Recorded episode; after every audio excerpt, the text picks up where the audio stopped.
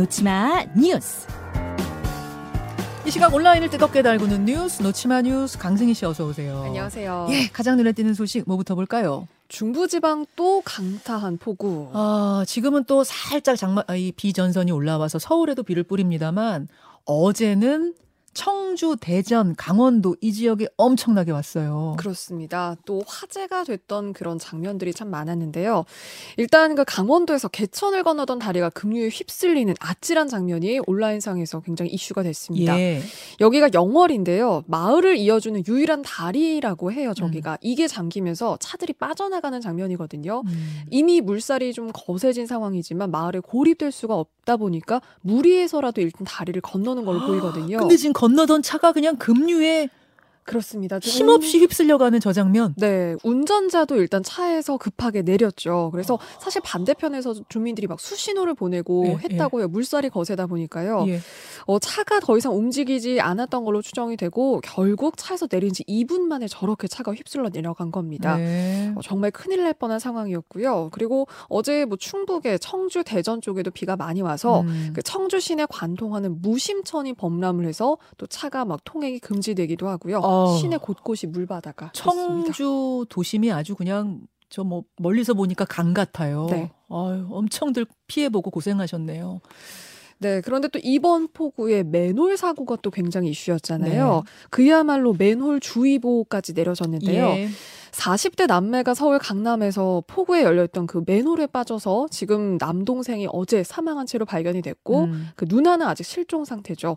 그야말로 그 맨홀 뚜껑 어떻게 이렇게 열릴 수가 있냐. 그런데 이 무게가요. 뚜껑이 40kg이라고 해요. 네. 그런데 사람이 맨손으로 열기도 힘든 무게인데 이게 폭우 때 역류하면 1분도 안 돼서 그냥 열려버린다고 합니다. 40kg짜리 맨홀 뚜껑이 네. 비가 역류하기 시작하면 3m까지도 치솟는다면서요. 네, 그렇습니다. 정말 막 그냥 뚜껑도 열려 물도 그냥 막 음. 폭우처럼 쏟아져 나오고요. 어 그런데 문제는 보이지 않는 맨홀이에요. 음. 이게 그러니까 물이 무릎까지 찼을 때는 전혀 이게 눈에 띄지도 않는다고 하고요. 그러니까 맨 처음에 뚜껑이 열릴 때는 여러분 막 3m 뭐 50cm 치솟으니까 네. 아 저기가 뭔가 뭔 일이 있구나 이렇게 조심하면서 가는데 그 다음부터는 맨홀 뚜껑이 열린 채 콸콸콸 들어가고 있는 걸 모르고 지나갈 수 있다는 그렇죠. 거죠. 그러다가 지금 빠지신 거죠 이. 그렇습니다.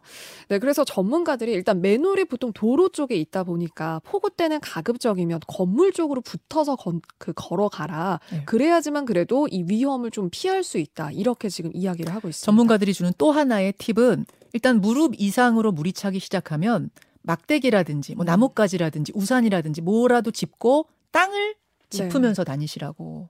그 물 밑에 무슨 일이 벌어지고 있을지 모른다. 이번에 서초구에서 실종된 분이 네 분인데요. 전부 다 맨홀, 맨홀에 빠지신 겁니다. 주의하셔야겠습니다. 네. 맨홀주의보 다음으로 가죠. 주차장 침수돼서 길에 세워둔 차에 붙은 주차 딱지. 이게 무슨 얘기예요?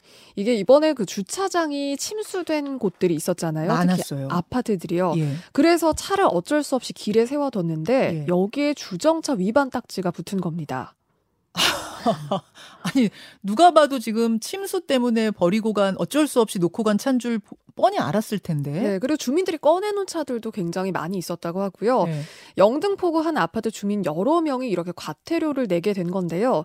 뭐 영등포뿐만 아니라 이번에 피해가 컸던 강남구, 서초구에서도 이 주차 단속이 수백 건이 됐다고 해요. 음.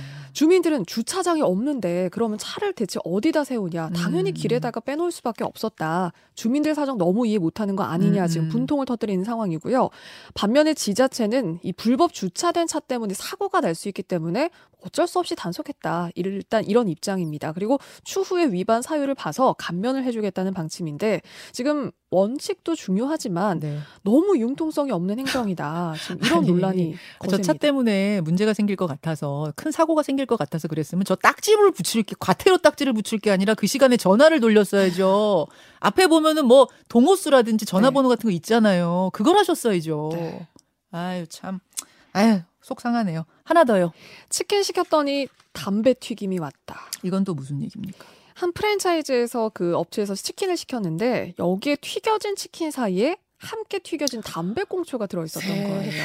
자, 아, 저, 저 사진이에요? 네, 맞습니다. 어, 잘못 보면 먹었을 것 같은데요. 이게 사실은 튀김 옷도 야. 입었지만요. 딱 봐도 담배꽁초가 확실하고요. 아. 제품명도 적혀 있었거든요. 네, 네. 그런데 고객이 항의를 했더니 오히려 점주가 여기 담배 피우는 사람 없다.